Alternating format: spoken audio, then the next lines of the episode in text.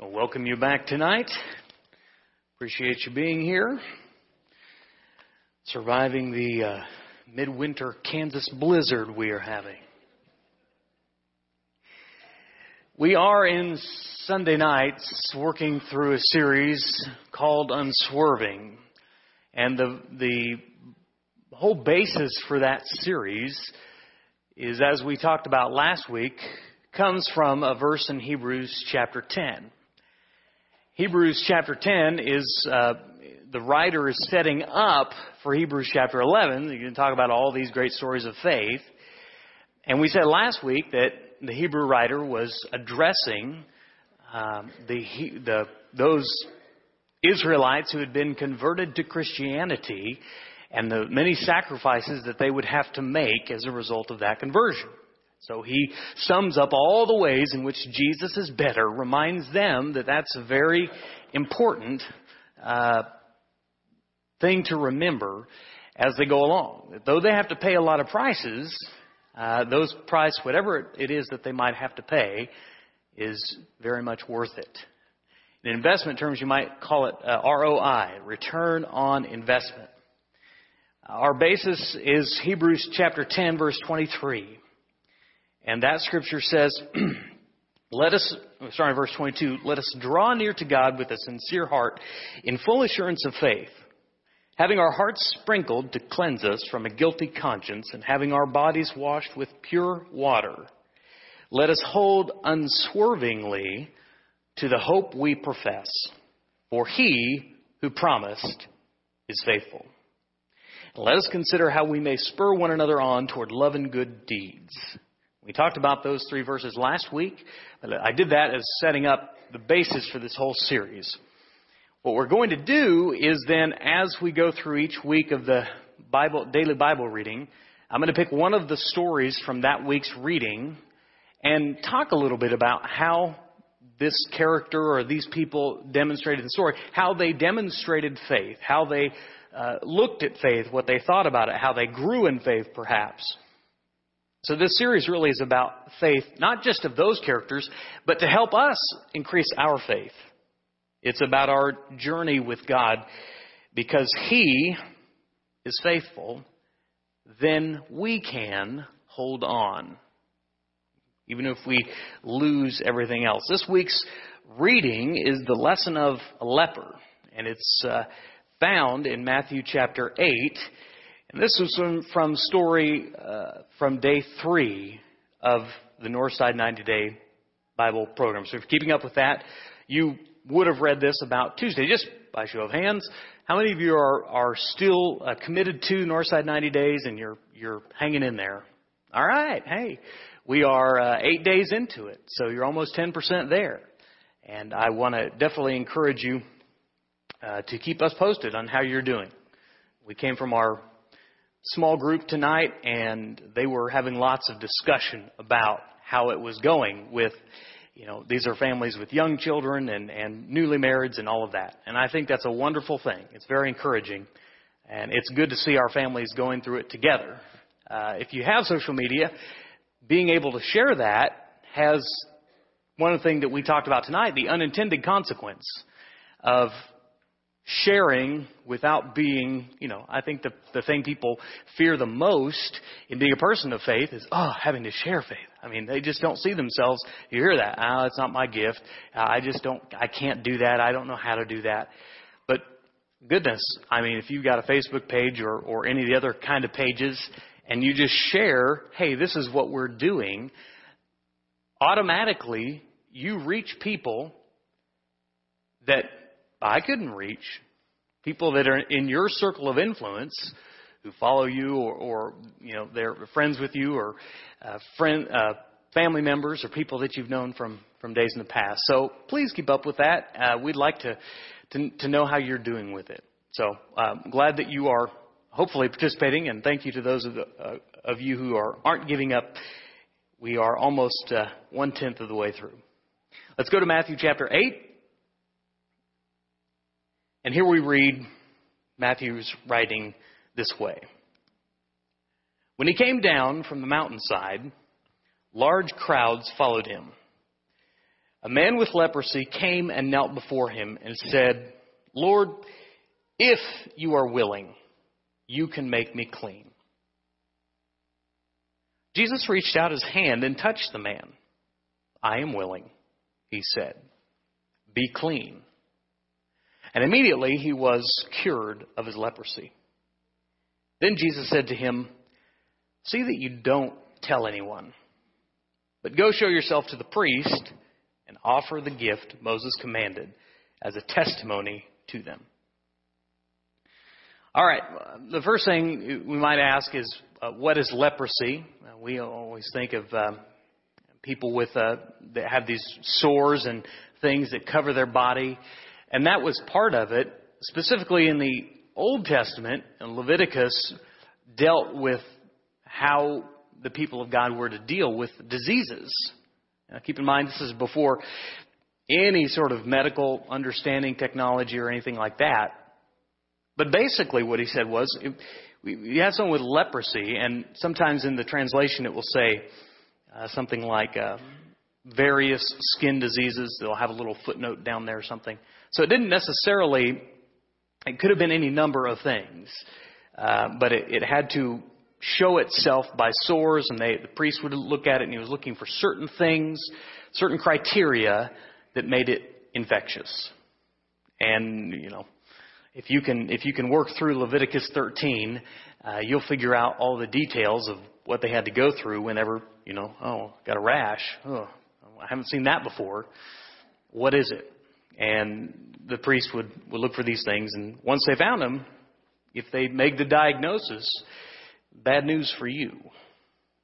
You were gonna you were gonna begin a quarantine, a time of isolation. And that could that may well have been your whole life. It may have been just for a time.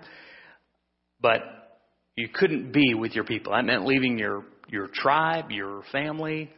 It meant leaving everything familiar and going to live with people who were a lot like you. So in Jesus' day, we have uh, this incident in Matthew chapter 8 where they are working, the, they, he and the apostles are traveling, and uh, they come across one of them. And in the, at least in the recording of Jesus healing a leper, there seems to be two incidents. One is in Luke 17, and that's a story of 10 lepers, and, and only one comes back to thank him. And then this uh, story that we're looking at tonight is repeated. It's in Matthew chapter 8, so we're going to look at tonight, and then Mark chapter 1 and Luke chapter 5. And this seems to be the story of one man who wonders if Jesus can heal him too. And he has to have pretty great faith to do what he does. As we think about the lepers, there's some comparisons that are not maybe immediately obvious because, you know, we can read over Matthew chapter 8, Mark chapter 1, Luke chapter 5 easily and say, well, that, that's an interesting story. It doesn't really apply to me. You know, although my skin is intact and I don't have any sores and you know, I can't relate to anything like that.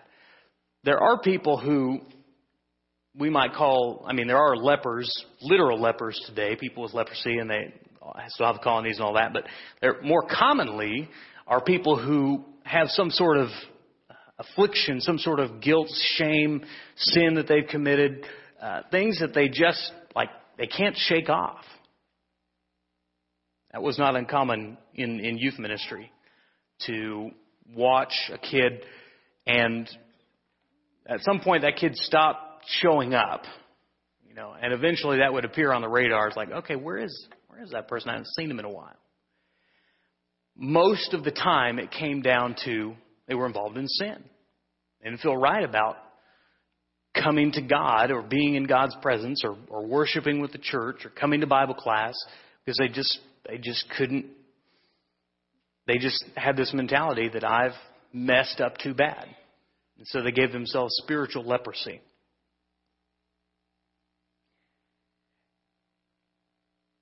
Lepers, once diagnosed, lived a very isolated and lonely life.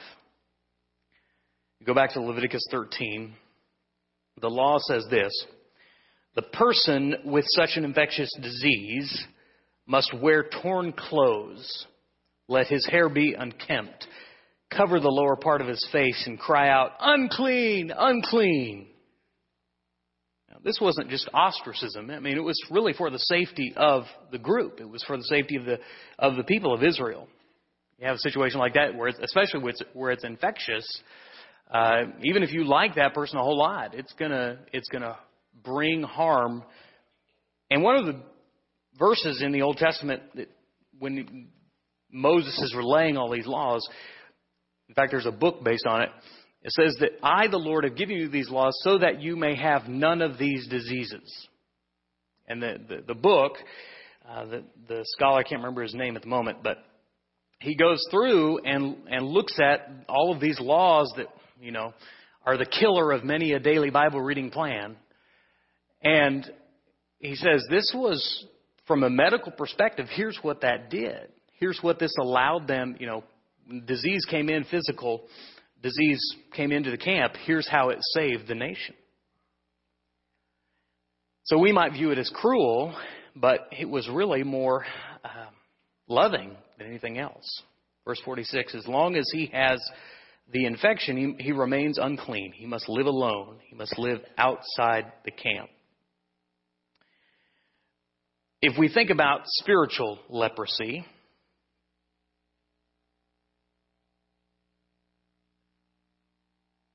we too, because of sin, at one time were far off from God, alienated from God, distant from his people. Uh, in, in the case of spiritual leprosy, the good news is it doesn't have to stay that way. Physical leprosy, the leper, you know, just it was just waiting and praying and hoping that, that the sore changed, that the skin got better, that, to the point where he could go back to the priest. The spiritual leprosy for these p- people, maybe maybe even some here tonight, you know, just you just hide the sin, you you carry it around all the time, or you even stop going, you stop being a part of the church. Uh, that that that can change instantaneously if you want to.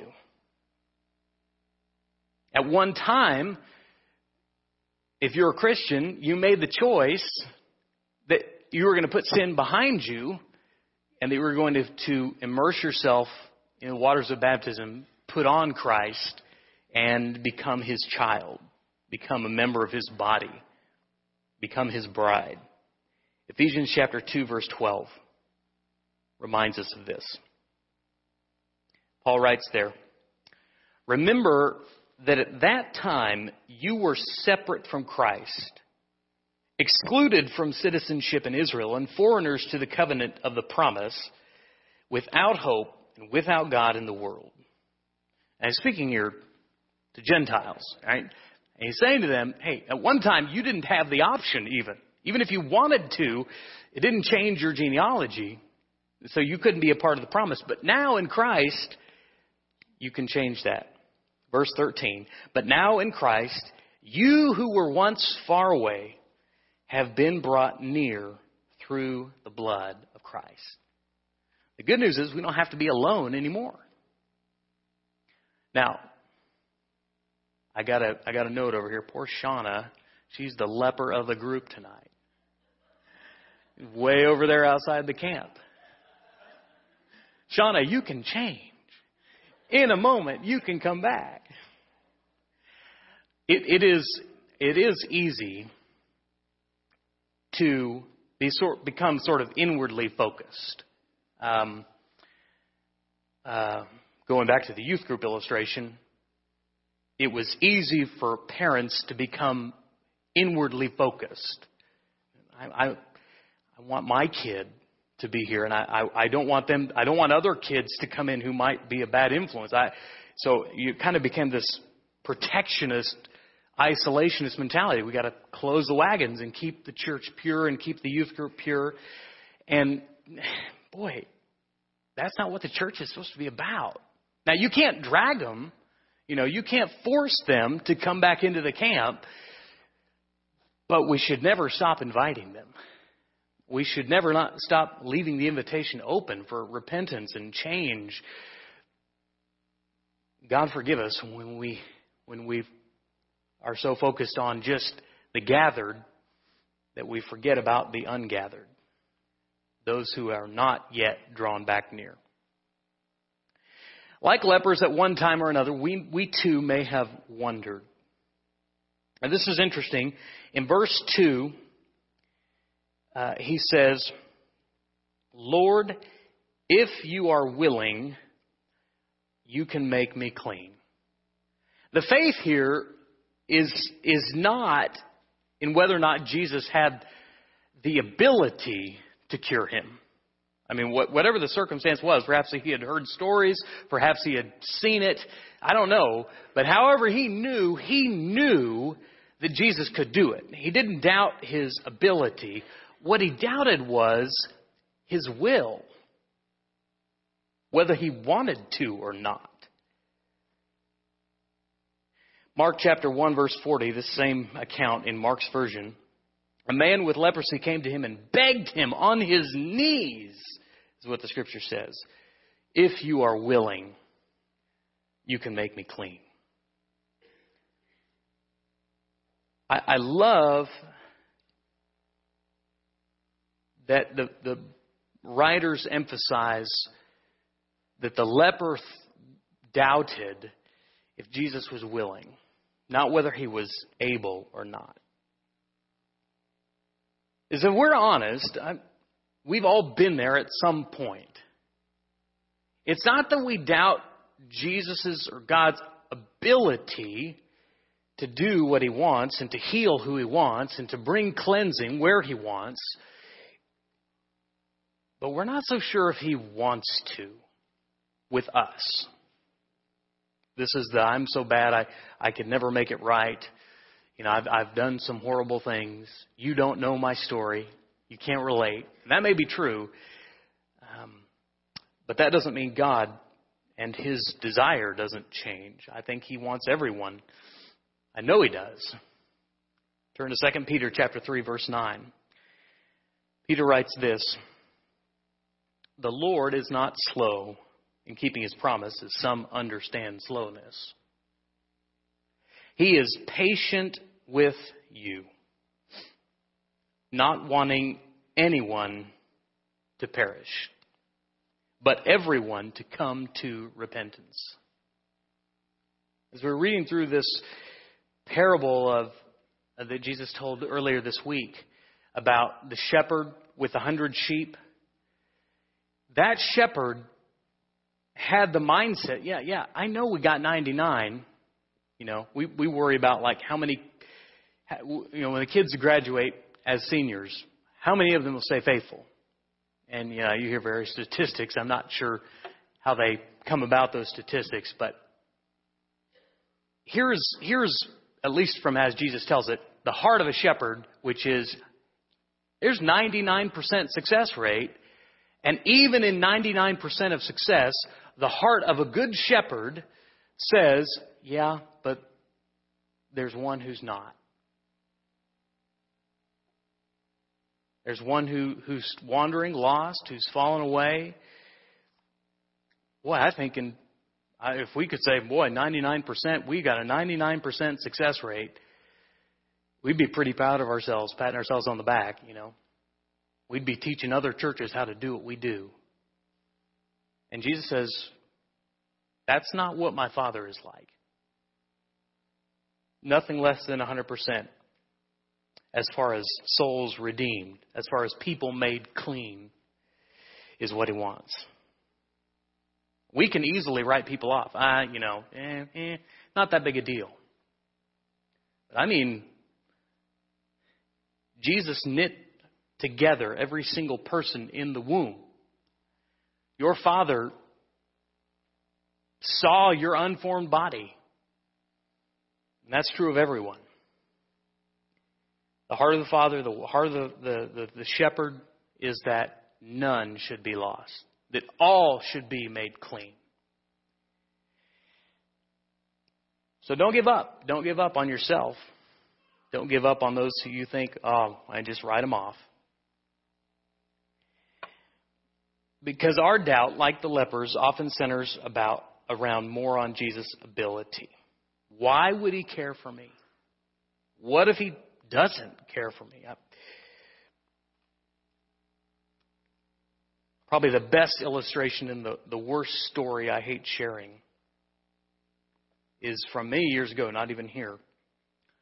I was talking with a teenager who was going through some struggles. I mean, some real stuff. And I was trying to, you know, take the heart of a shepherd. You know, come on, lost sheep, come come back. And his response at one point in the conversation was this I know God loves me. I'm just not sure he likes me. That made me think. If you're here tonight with that heart, you need to know that your Father not only loves you, but He likes you too. And that doesn't mean He's proud of you messed up. That doesn't mean He's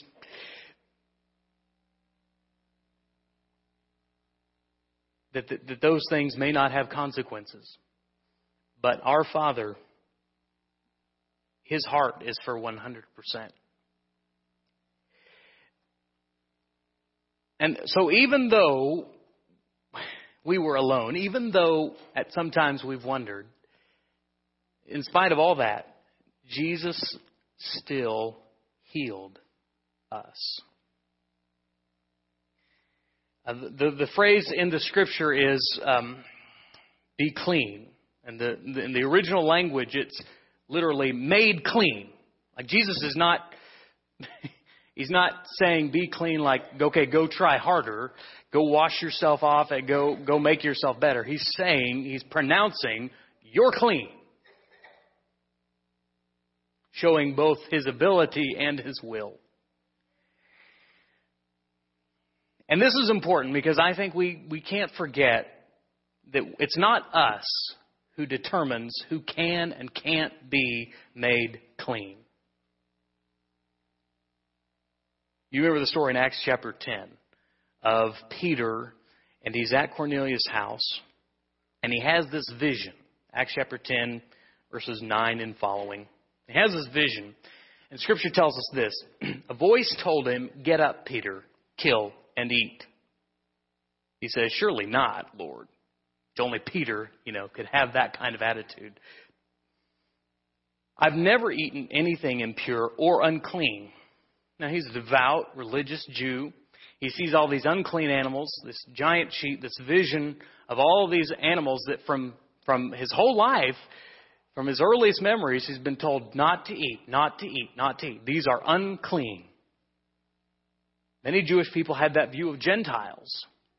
And this is the point God's trying to make. He says, The voice spoke a second time and says, Do not call anything impure that God has made clean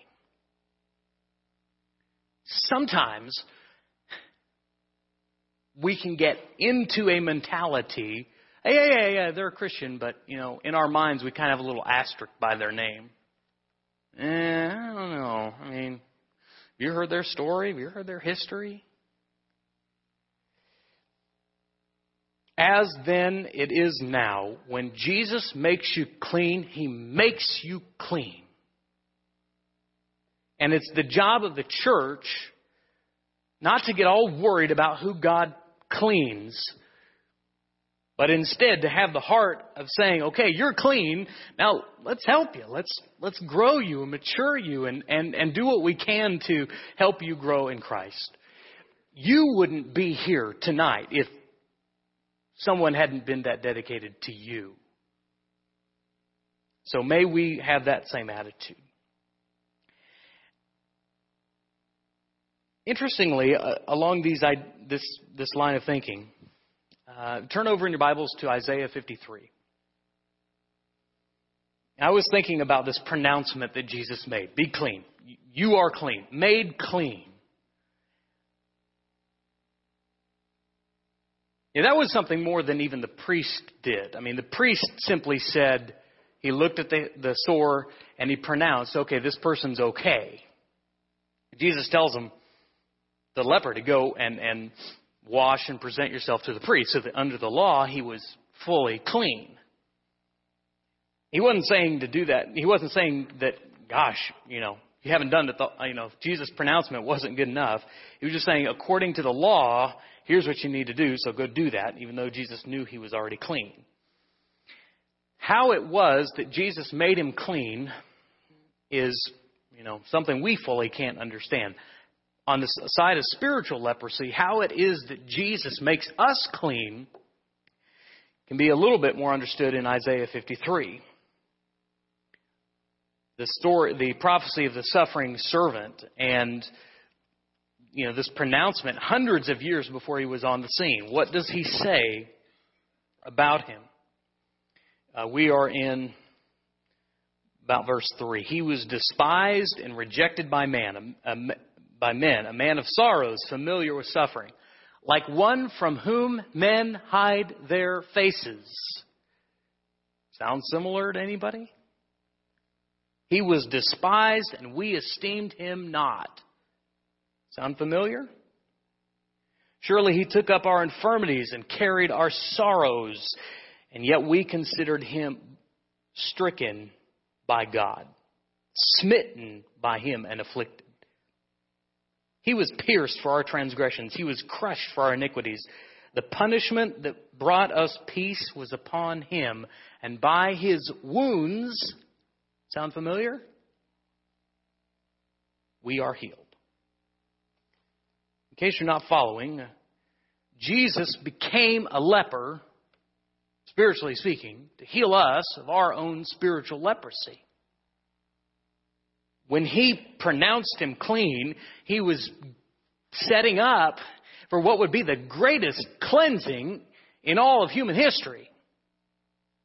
This beautiful sacrifice that he was going to make. His body was whipped and lashed, his hands were pierced with our nails, his head was struck with a staff. His brow was pierced with a crown of thorns. His face was covered in spit. His body was struck and slapped and bruised. His skin broken open. His tongue tasted the bitter gall of our iniquity. His ears, the insults and the curses. He, as Scripture says, became sin for us. A leper would read Isaiah 53 and go, Whoever this guy is the prophet's talking about, he sounds like one of us. Jesus didn't have physical leprosy, but what he took on at the cross, very similar to what lepers would understand. They would relate to that very much. 2 Corinthians 5:21 says God made him who had no sin to be sin for us that in him we might become the righteousness of God. 1 Peter 2:24, this is for your handout if you're following. Says he himself bore our sins in his body on the tree so that we might die to sin and live for righteousness. By his wounds you've been healed. So we were alone. We wondered Jesus still healed us. He became leprous, spiritually speaking. And then there's this, this beautiful part that all the accounts put in there. And that is this that Jesus touched the leper. And Jesus could absolutely have cleansed him without any touch whatsoever. He could have just said, made clean. Would have been good enough. I mean, he did that. There are other examples in Scripture of Jesus healing without physically touching. In fact, one of the stories we'll look at, the story of the centurion, that guy said, God, I get it. I'm a man under authority. You're a guy in authority. All you have to do is say the word. It'll be done. I don't, you don't have to leave where you are. Just say it. Impressive faith. So why is it that Jesus touches the leper and that the, the writers of the epistles make a point to say that he touched him.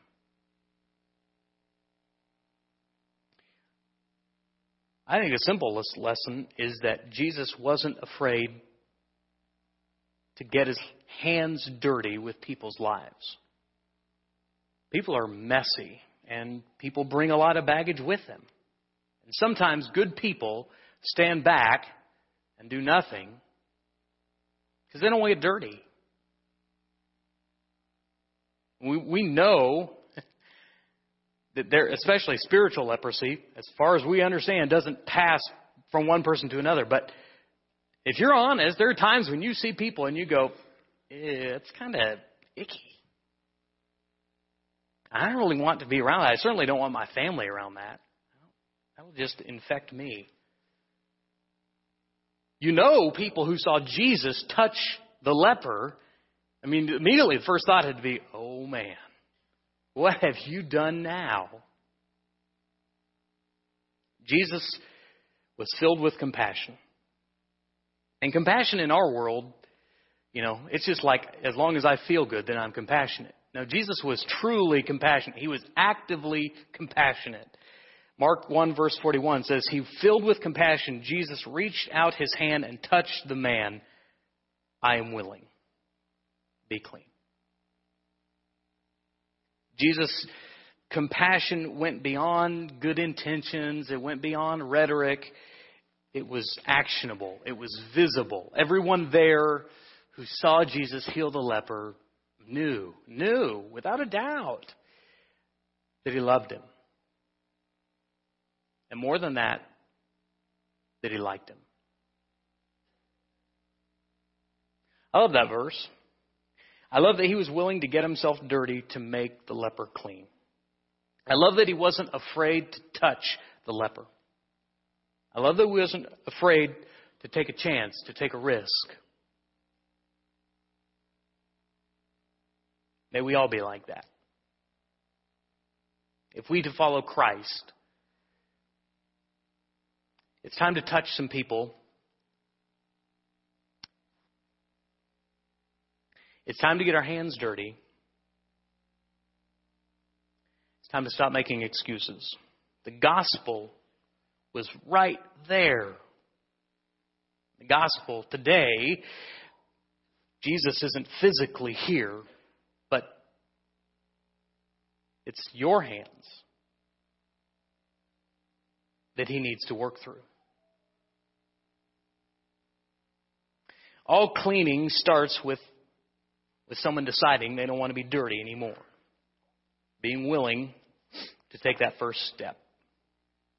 And as people of the, of the Christ, followers of the way, we've got to be people who aren't afraid to take on those who are dirty, take on those who are struggling and who want to be clean. Maybe even they see within us the ability.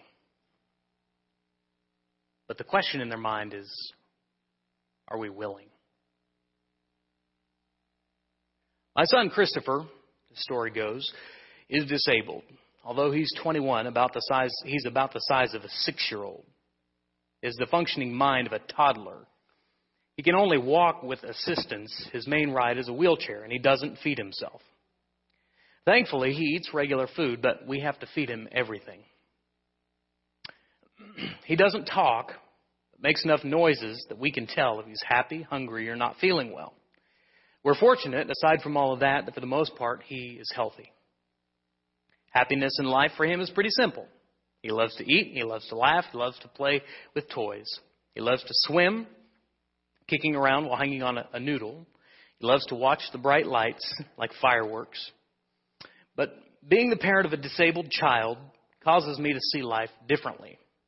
I've had to accept that people react inappropriately when they see him because he's different.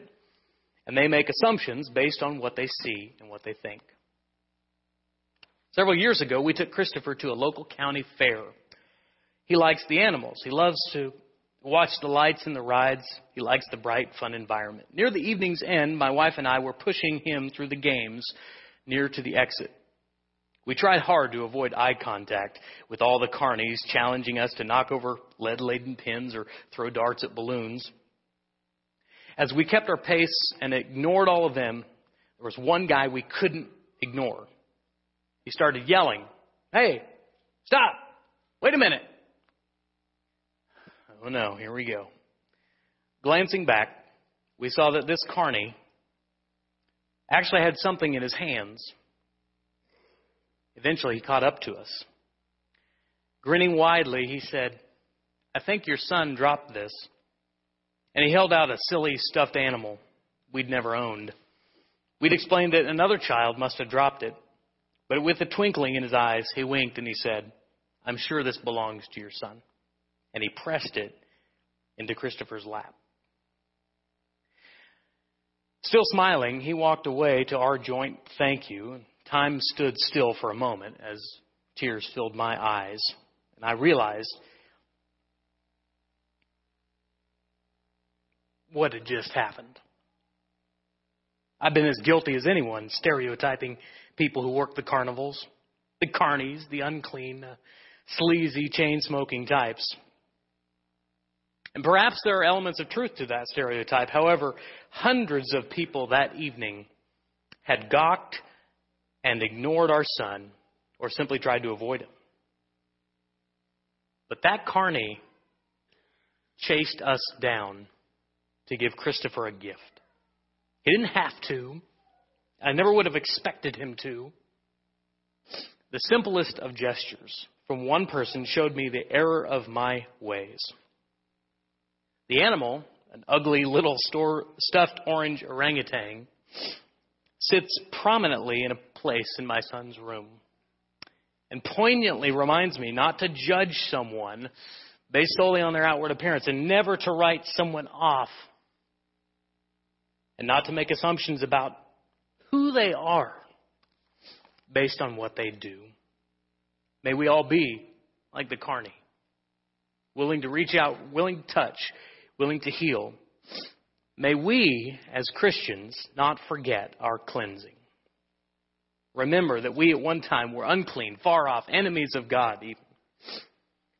And yet we were made clean because we have a patient Father who loves us, who doesn't give up on us, and who, even if we were the 1%, even if we were the last one, would want us to be cleansed. The lesson tonight for unswerving faith is don't forget your cleansing. If Jesus cleaned you up, if Jesus made you pure inside and out, let that cleansing drive your calling. Peter finishes this way, and we'll close with this. For this very reason, make every effort to add to your faith goodness, to goodness knowledge, to knowledge self control to self control, perseverance, to perseverance, godliness, to godliness, brotherly kindness, and to brotherly kindness, love. For if you possess these qualities in increasing measure, they will keep you from being ineffective and unproductive in your knowledge of our Lord Jesus Christ. But if anyone, you see, he makes that list there and it seems so impossible, like, oh man, He's serious about this. He says, if anyone has, does not have these qualities, he is nearsighted and blind and has forgotten that he has been cleansed from his past sins. May we not forget the lesson of the leper. Jesus not only is able to make us clean, he wants to make us clean. He loves you and he likes you. If you're here tonight and you've got a case of spiritual leprosy, and you've been holding back, I want to ask you to come to the one who doesn't shy away from the lepers. I want to invite you to immerse yourself into Christ, and then I want to ask you to be a part of a church that I believe is sincere about helping people who are hurting, helping people who are dirty, helping people who've been through some stuff because we've all been through that too.